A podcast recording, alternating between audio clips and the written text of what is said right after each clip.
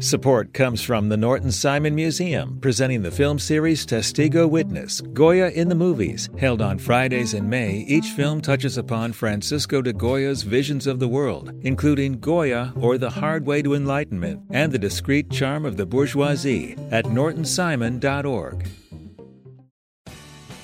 You have the chance to win a spring super sweeps from LAist. Donate $60 for one entry to win a brand new Lexus or $25,000 in cash. Check out all the other prizes too when you donate now at laist.com/sweeps.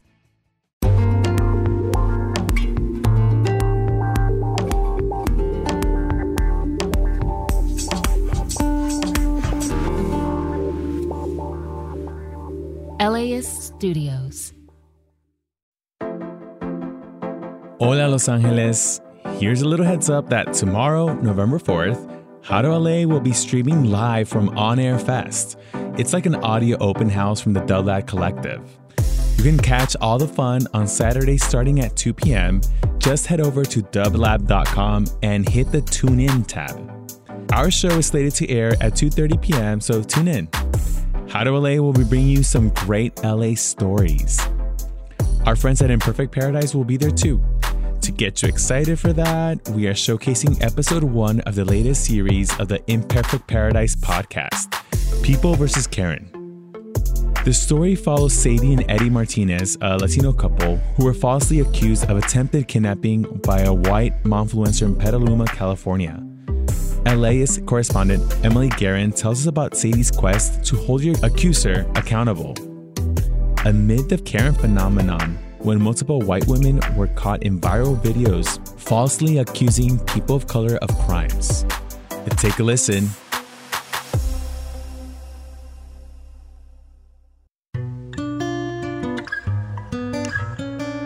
This is Imperfect Paradise. I'm your host, Antonia Cereijido. Every week, we'll be bringing you a series about dreamers and schemers, hidden worlds, and fascinating people. It's a show about the gap between our ideal version of California and the messy reality we live in. This week, People versus Karen. The Katie's of the world, it stops here. It's not going on anymore.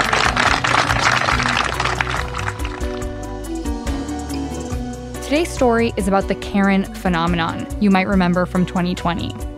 Series of viral videos in which white women falsely accused people of color of crimes. And normally, everyone fixates on the accuser, the Karen, not necessarily the people she accused. But this story is kind of the opposite of that. In this story, we're talking about what it's like to be on the other end of a Karen accusation.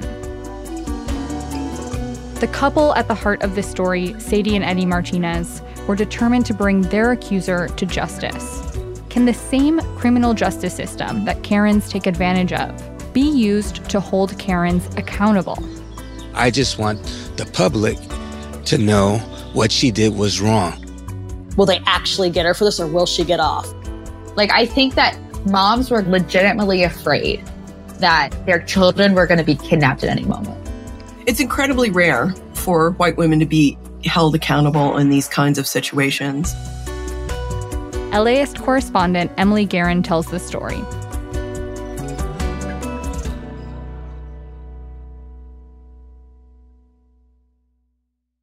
Sadie Martinez first saw the photo that upended her life on December 14th, 2020.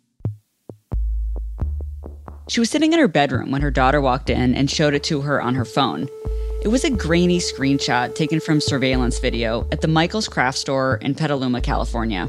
Petaluma is a small city between San Francisco and wine country where Sadie and her husband live and have raised five kids.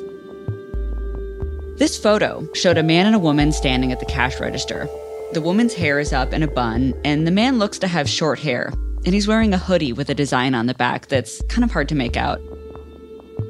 The Petaluma Police Department had sent it out because they were trying to figure out if this couple had tried to kidnap two children from Michaels the week before. What had happened was the children's mother had filed a police report, and now the police were trying to track the couple down. And Sadie's daughter was like, Mom, this looks like you and dad. So your daughter was the first person who suggested it could be you? Yes, because her friends were telling her. And I looked and I said, huh. And I thought to myself, when was this? And then I asked her that, and she goes, Monday. Where, Michael's? So that's funny. We were at Michael's that day, but we didn't even have any interaction with anybody. There was no incident, there was no nothing. So that can't be us.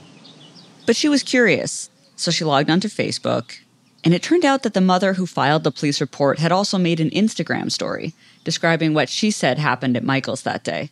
So here we go. Um, on Monday of this week, my children. Everybody was sharing the story, discussing it. Can it be real? What's going on here? The video is more than 20 minutes long and filmed selfie style. In it, a 28 year old white woman named Katie Sorensen describes how, six days earlier, a man and a woman had followed her and her children around the Michaels craft store as she shopped for spray paint. On Monday of this week, my children were the targets of attempted kidnap, um, which is such a weird thing to even vocalize. Um, Katie had posted the video to her Instagram account, which is called Motherhood Essentials. At the time, she was kind of a wannabe mom influencer, selling supplements and dispensing advice on mindful mothering. She later deleted the video and made her account private, but I was able to watch the whole thing on this YouTube channel called the Dad Challenge podcast.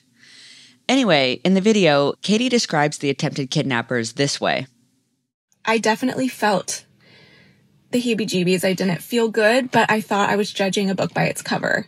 Um, they were not like kind.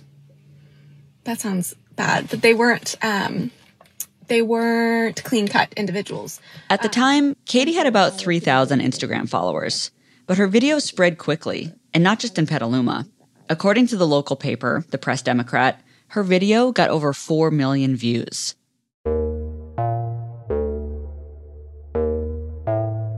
Pretty soon, worried parents began calling the Petaluma Police Department. And soon, the local TV station, KTVU, picked it up. My children were the targets of attempted kidnap. That's Katie Sorensen sounding a startling warning on Instagram about strangers trying to grab her kids. I saw these people, they didn't look necessarily clean cut. Um, I felt uncomfortable around them. Katie's video and the surveillance photo that the police had sent out were everywhere. And I'm like looking at this picture and I'm like, I know those people. Like they look familiar. Kenyatta Reynolds is one of Sadie Martinez's good friends. She lives in Petaluma, she's black, and has three children. When she saw the surveillance photo, I zoomed in and I was like, that looks like Sadie. So I text her and I was like, um, I'm pretty sure that's you. And she was like, yeah, my kids said the same thing. And I'm like, yeah, pretty sure that's you because I'm pretty sure Eddie was wearing the Black Lives Matter sweatshirt. And she's like, yeah, he was. And I was like, well, that's you. It was surreal. Sadie had no memory of encountering this woman, Katie, at Michael's. And now, Katie was accusing Sadie and her husband, Eddie, of trying to kidnap her children. And the police were saying she was a person of interest, which was shocking to Sadie. She told me they were just everyday people. He drives for UPS, and she does bookkeeping and makes balloon displays for parties and graduations. At this point, Sadie sat Eddie down, and she had him watch Katie's video. Every 30 seconds or so, I'm, I'm wanting to yell and, and scream and be like, you know, what the F are you talking about, lady? I mean, uh, I, I, I just, I couldn't believe what was coming out of someone's mouth. It is deeply unsettling to be accused of a thing you have not done. But it was also, Sadie and Eddie felt, something that white people do to people of color all the time in America. And recently, more and more of them have been caught on tape. The woman in the video, Amy Cooper, is seen calling the NYPD to say an African American man is threatening her. Barbecue Becky's 911 calls have finally been released nearly four months after she made headlines. He was using chalk to write Black Lives Matter when a couple walking by said that he was doing something illegal. Sadie and Eddie Martinez could have quietly worked to clear their name and then try to put this all behind them. But that's not Sadie's style. Instead, she's fighting to bring her accuser, Katie, to justice.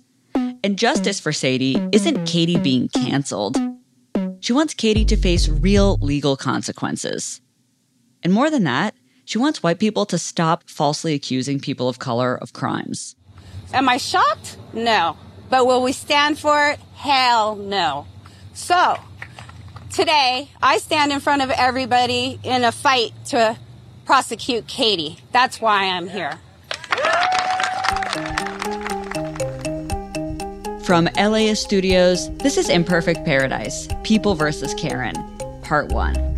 Racism, internet conspiracies, and stranger danger collide in a Michael's craft store. I'm Emily Guerin.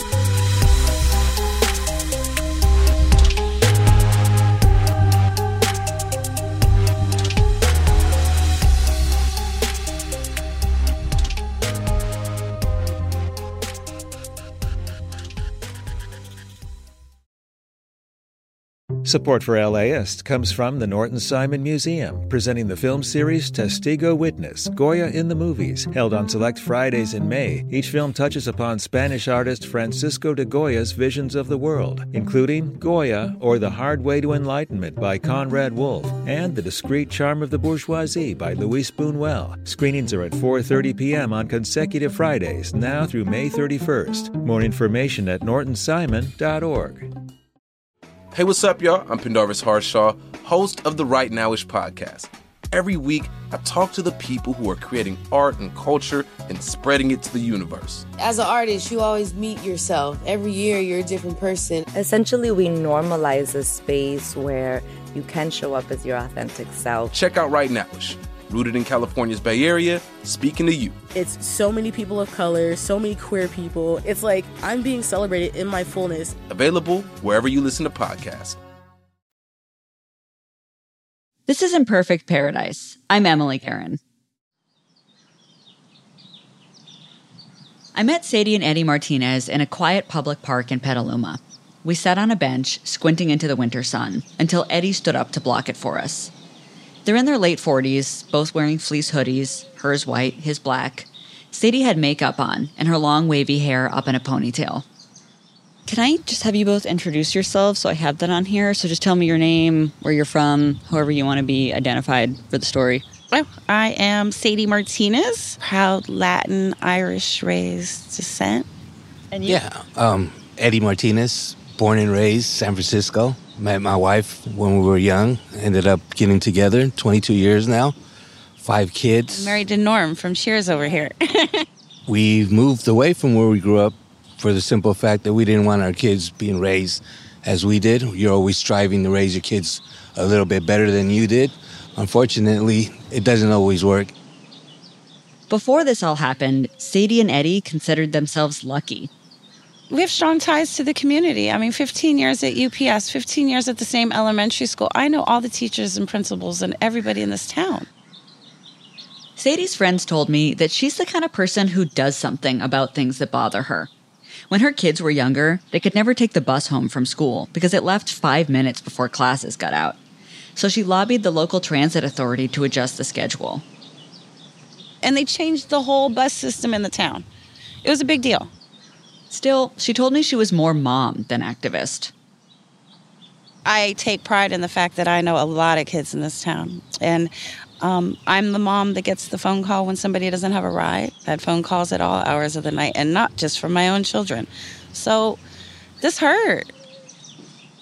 Being a mom is pretty core to Sadie's identity. So Katie Sorensen's kidnapping accusation cut really deep. What also stuck out was when Katie described Sadie and Eddie on Instagram as not kind or clean cut individuals. Sadie felt like that was racially coded language. Just the description alone was, and everything was based off of our looks. Sadie told me she was totally exhausted that day. Her daughter had just had surgery and she'd been taking care of her all week. I looked like I rolled out of bed because, I don't know, I'd been wiping somebody's ass all week. I don't know if I'm supposed to say that. Sadie and Eddie told me they feel like they stand out in Petaluma. The town is 68% white, 21% Latino, 4% Asian, and just 1% black. And the town has a history of discrimination. A hundred years ago, Petaluma was a sundown town, an all white place that used violence, intimidation, or racist laws to stay that way. But what Petaluma is most known for is actually something horrible that happened 30 years ago. In 1993, a 12 year old girl named Polly Klaas was kidnapped by a stranger from her home in Petaluma. It happened during a sleepover party, and her mom was asleep in the room next door. Polly's body was found two months later. It was in a field near the 101 freeway. The search for one 12 year old girl in one small town has come to represent a whole nation's fears about random crime. Polly's murder happened during an era of panic about rising crime rates in America. The man who murdered her had a long criminal record, and he was out on parole when he kidnapped her. Polly's story was everywhere, from the cover of People magazine to ABC World News Tonight with Peter Jennings. Her sister was invited to the White House by President Clinton, and her funeral was broadcast live. Joan Baez sang Amazing Grace. Amazing grace, how sweet the sound. In the crowded church in Petaluma last night, they were praying not just for Polly Klaas, they were praying for a nation. Polly Klaas, a white girl with dark eyes and a serious smile, became one of the faces of the tough on crime movement. Her murder, and that of another white teenager, was used as a justification for passing California's three strikes law. It's since been reformed, but originally, the law required a life sentence for any crime, even stealing gum or diapers, if the defendant had two prior convictions for a violent or serious crime. For people in Petaluma, Polly's murder was one of those I remember exactly where I was kind of moments. It was senseless, it was scary, and it was all anybody talked about for a long time. Liz Carrasco grew up in Petaluma, and she still lives there now with two kids of her own. She's white, and she was about the same age as Polly was when Polly disappeared. I wrote a poem about it. Like I can remember like the first line of the poem that I wrote. What was the first line? It was um Polly Klaas became America's child, but all I knew was her bright smile. Because of this history, lots of people in the community told me that a sort of hyper awareness about child kidnapping is part of the culture in Petaluma. Even Sadie said so. It's a small town, and this is where Polly Klaas was kidnapped. So you don't cry kidnapping in Petaluma without it circulating quick. And it's probably part of why so many people in town reposted Katie Sorensen's Instagram video about the alleged kidnapping attempt, including Liz Carrasco. As a mom, I just think I felt initially, I felt that fear of like, you know, how do I keep my kids safe? If you follow personality types, I'm an ENFP, and that comes. It, the title is campaigner, so I I felt like okay, well, I want to make sure that other people are aware of what's going on Joanna Paun has lived in Petaluma for 17 years. She's a school counselor, board president of the Petaluma City Schools, and a black mother of four kids. She also saw Katie's video, but she had a totally different reaction. So it kept popping up on my Facebook feed, and people were resharing uh, Katie's story, like, oh my gosh, this happened locally. And the first time I saw it, I was like, this don't sound right. It just didn't seem real. She just felt like Katie's reaction didn't make sense. I mean, especially she was so calm on like when she was talking about it. Like I have four kids, and if I thought anyone even tr- was thinking about kidnapping my kids, I would have been a wreck. Joanna had gotten to know Sadie around the time of the Black Lives Matter protests earlier in 2020. And when she realized it was her friend Sadie being accused, she definitely knew it wasn't real. So they started texting. So she sent me a message on December 16th and she was like, Oh my gosh, my kids are saying that that's me and Eddie. It just seemed so ridiculous and so unbelievable. And then our texts just go on, like going back and forth between like disbelief and anger and like laughter. And it just felt very surreal. Joanna and Sadie knew it was BS, but the police were taking Katie's accusation of a kidnapping attempt seriously. After releasing the Michaels surveillance photo on December 14th, the police were quickly able to ID Sadie and Eddie. I start taking it seriously when we got a call from the police. That's after a break. You're listening to Imperfect Paradise.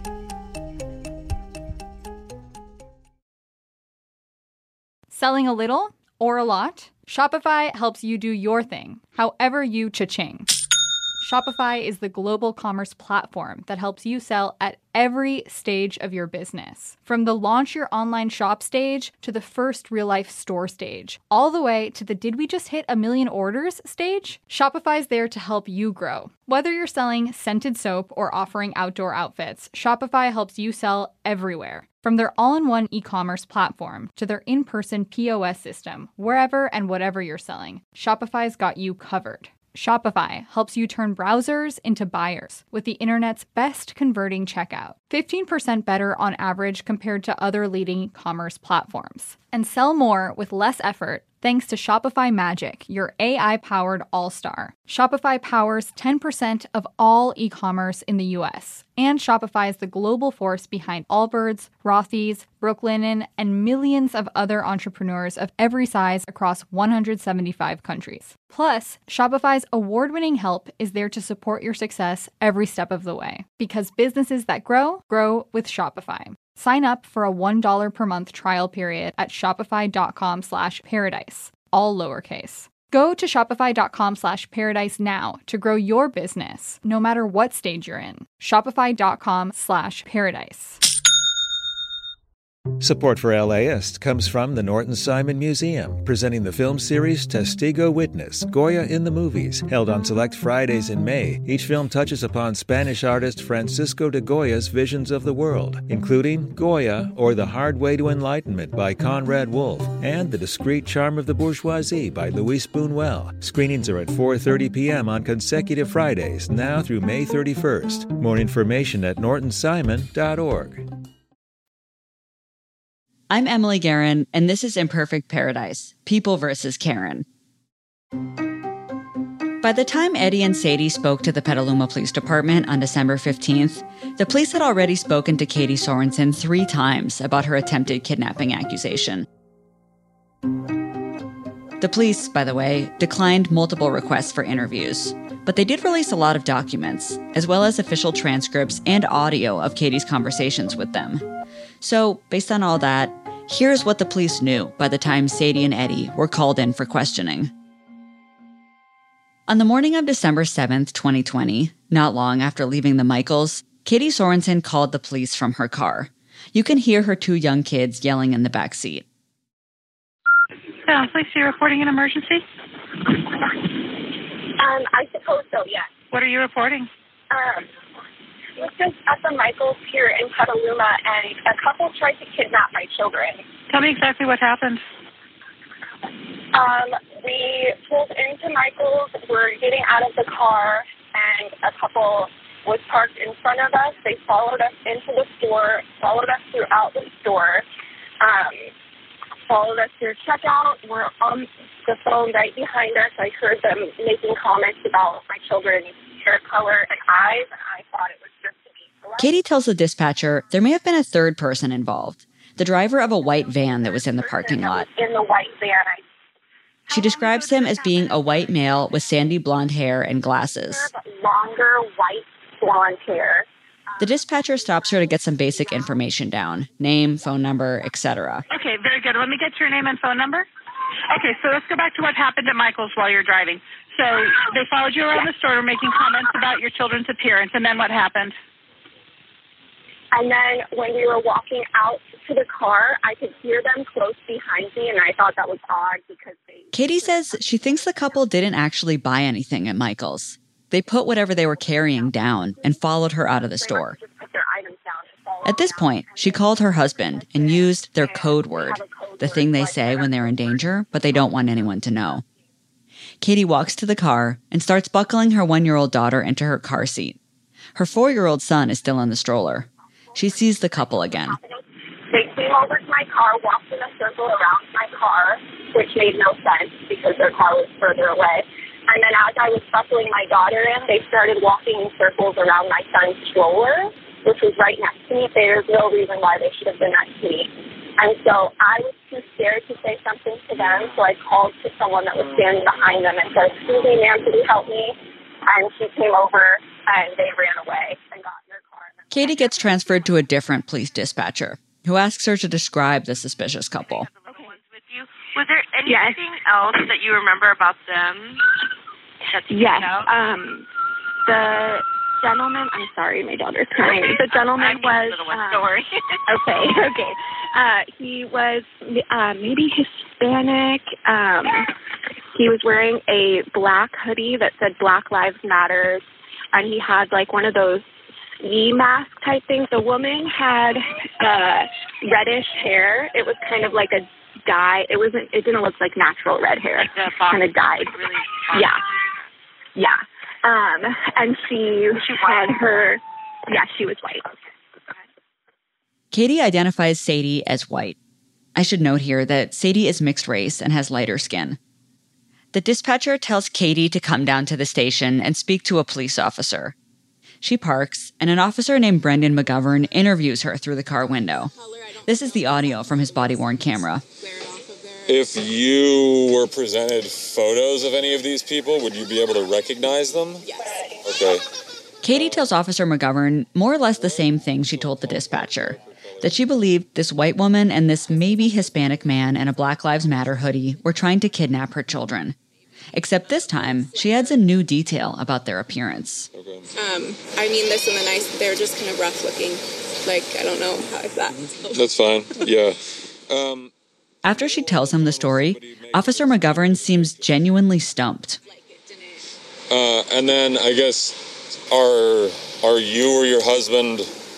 I mean, like important people for some reason. Is there something they would be like? We're going to take your kids and hold them to ransom, I or might be bi- My kids are very good looking. I don't know. oh, that's bizarre. I might be biased, but my kids are very good looking, Katie says, laughing. Officer McGovern asks her again, Are you sure they weren't like recruiters for a modeling agency? Katie responds, I think they were just trying to take them. Obviously, the, the suspicious behavior is super weird. The fact that they circled your car, circled the stroller, is bizarre. I mean, we can. It, I don't necessarily know if it meets the criteria of like attempted kidnapping. Um, but I it, don't care to press. Char- I'm not. Try- I just want to make it people aware so Yeah. that it doesn't happen to someone else. Is all. I, cl- yeah, clearly, and that's why we have like three people circling the shopping centers over there. It's like, what the heck's going on? Um, Katie says she does not want to press charges. She just wants to make people aware so it doesn't happen to someone else. Throughout this conversation, Katie seems relaxed. She jokes about listening to true crime podcasts. Towards the end, her kids start crying, and Officer McGovern lets her go. Let you guys get out of here. All right, well, have a have a better day. Um, we'll look for these people. Okay? okay. Thank you so yeah, much. not a problem. Appreciate it. Yeah. So the police searched Michael's and the parking lot. They couldn't find anyone involved or enough evidence to say that a crime had occurred. They determined it was just suspicious behavior, so they dropped it. That could have been the end of the story. But almost a week later, on the afternoon of December 13th, Katie uploaded her video to Instagram, sharing her accusation with the world. So here we go. Katie has shoulder length blonde hair and big blue eyes. She's wearing a gray beanie, a black leather jacket, and a tiny gold pendant. She's sitting in the driver's seat of her car, and I don't know if this was deliberate or not, but by filming it in the car, she gave the impression that the attempted kidnapping had literally just happened.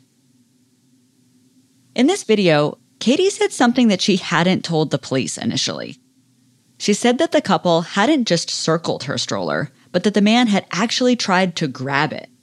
First, they had taken two steps forward towards the stroller, then two steps back, then two steps forward, then two steps back. It made no sense. It was obvious what they were doing.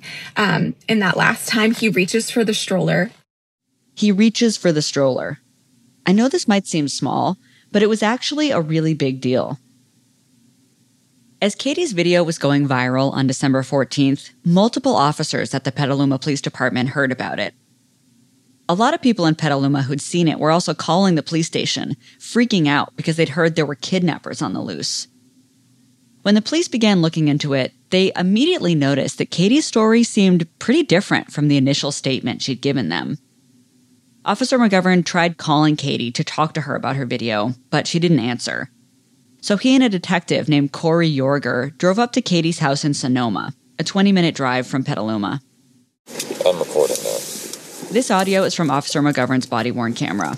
I also watched the video. She's gonna let us in. The officers walk through Katie's back gate and up to the door.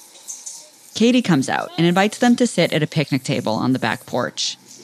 They tell her they're here because what she said on Instagram is different than what she initially told police. I was shown the video this morning after uh, various friends of mine also sent it to me. Um, and the post to Instagram mentioned a couple of different things, and specifically, uh, the the lunging and reaching for your your stroller was not mentioned to me that day, um, which is is an element that makes up the kidnapping. Um, the Detective Yorger says they watched surveillance video from Michaels and that it contradicts her story. Katie's suspicious couple was actually inside the store before her. They didn't follow her in. Katie struggles to explain the discrepancies. As she talks, she rocks back and forth, bouncing her autistic son. When you're in a situation like that and you're on high alert, absolutely, you hear, you think you're hearing things, you think you know what's happening. So I am not like trying to stick to No, my no. story or whatever No, like no, no. that. No, I'm just like if these people are out here doing what you're saying they're doing, Yeah. we, that that's something for us to address, right? Yeah. Um, our next step is, is going forward with this is um, one prosecuting them, right? Yeah. And two, making sure this doesn't happen again. At Yeah. the same time, we need to make sure that that these people are in fact the people that you saw. Yeah. And they're doing what you were saying that they did. Because nobody wants to accuse somebody falsely, right? Exactly. Katie takes a look at a photograph that Detective Yorger has placed on the table. It's from the Michaels surveillance video, and it's of a couple standing at a cash register. This is the photo that Sadie would later see. The detective tells Katie that it's important to be sure that these are the right people, because they're about to blast this photo out to the entire community to try to identify the couple.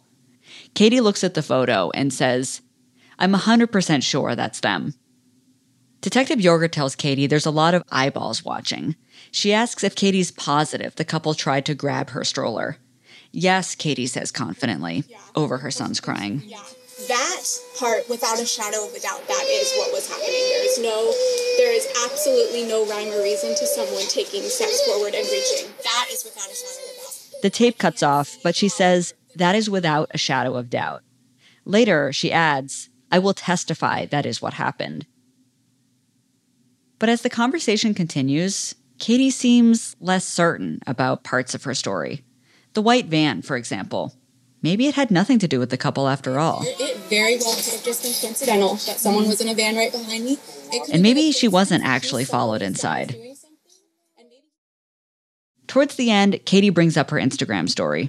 She tells the police she's been avoiding looking at her phone, and she's turned off comments on her video because it's too much for her. I would like, I don't know if you guys have insight into this because I don't know how to handle this social media thing. I don't want to misrepresent what has happened. I do think it's important for moms, parents to be aware, but I don't like it makes me a little uneasy that you guys are getting blown up about this. I mean, I think it's important, but I also I don't want to I guess I'm feeling doubt that I misremembered the story and I don't want to misrepresent what happened and make it a bigger I don't know. Towards the end of the conversation, Detective Yorger asks Katie if she's willing to go forward with the prosecution, and she nods. All right, so what we're going to do is we're going to work on finding these people, Detective Yorger says. Thank you very much. Thank you. Yeah, have a good evening.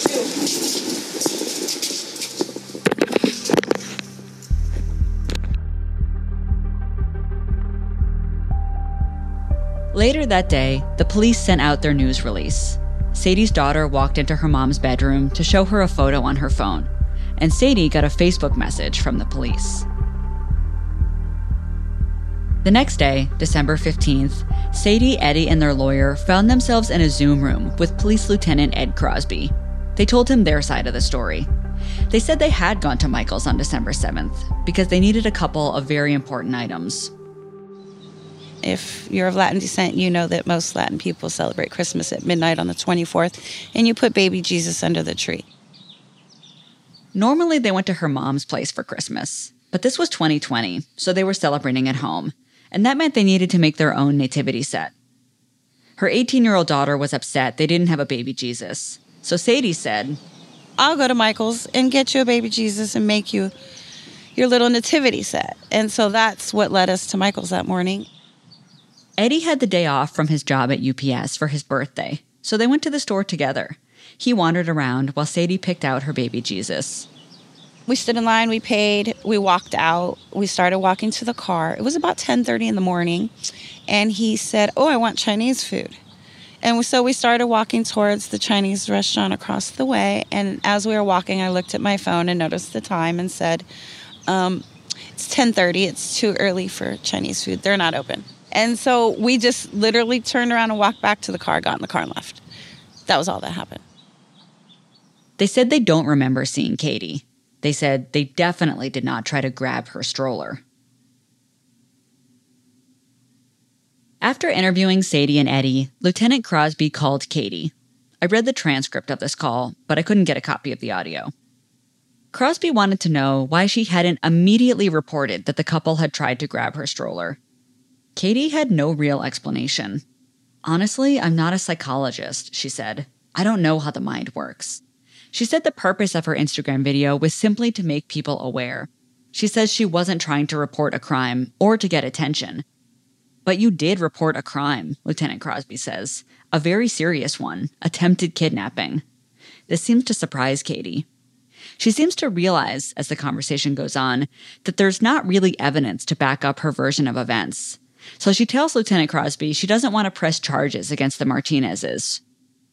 But when the lieutenant gives Katie an opportunity to amend or retract her account of what happened at Michael's, she doesn't.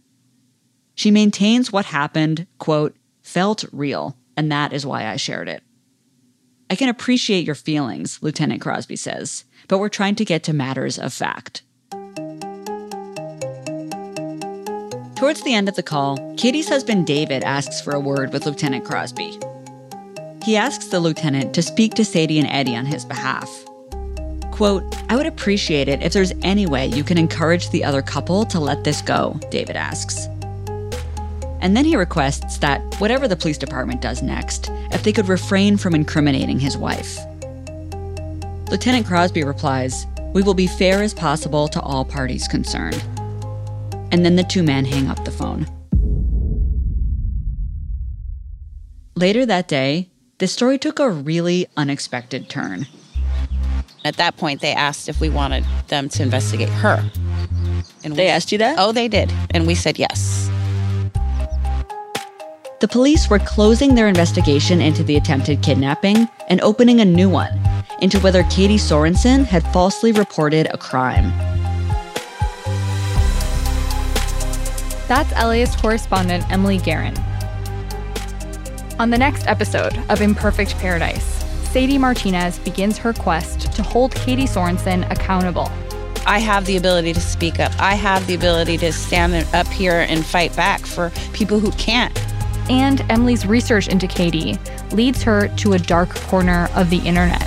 There was a lot of misinformation on social media at the time that had led a lot of women to start to believe that child sex trafficking was a way bigger issue than statistically we know it is.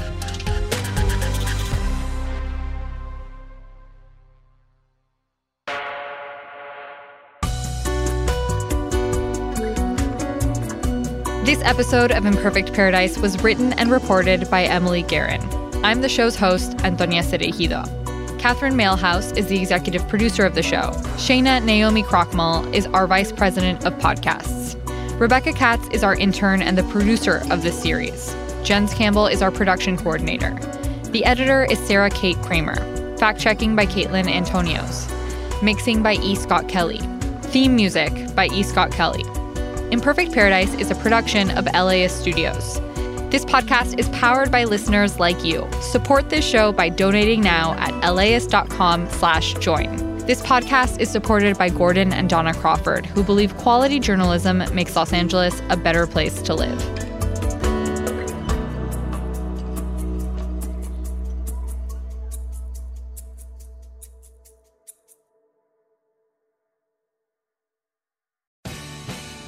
The LAist Spring Super Sweeps is happening now. You can win amazing prizes while supporting your source for local fact based journalism.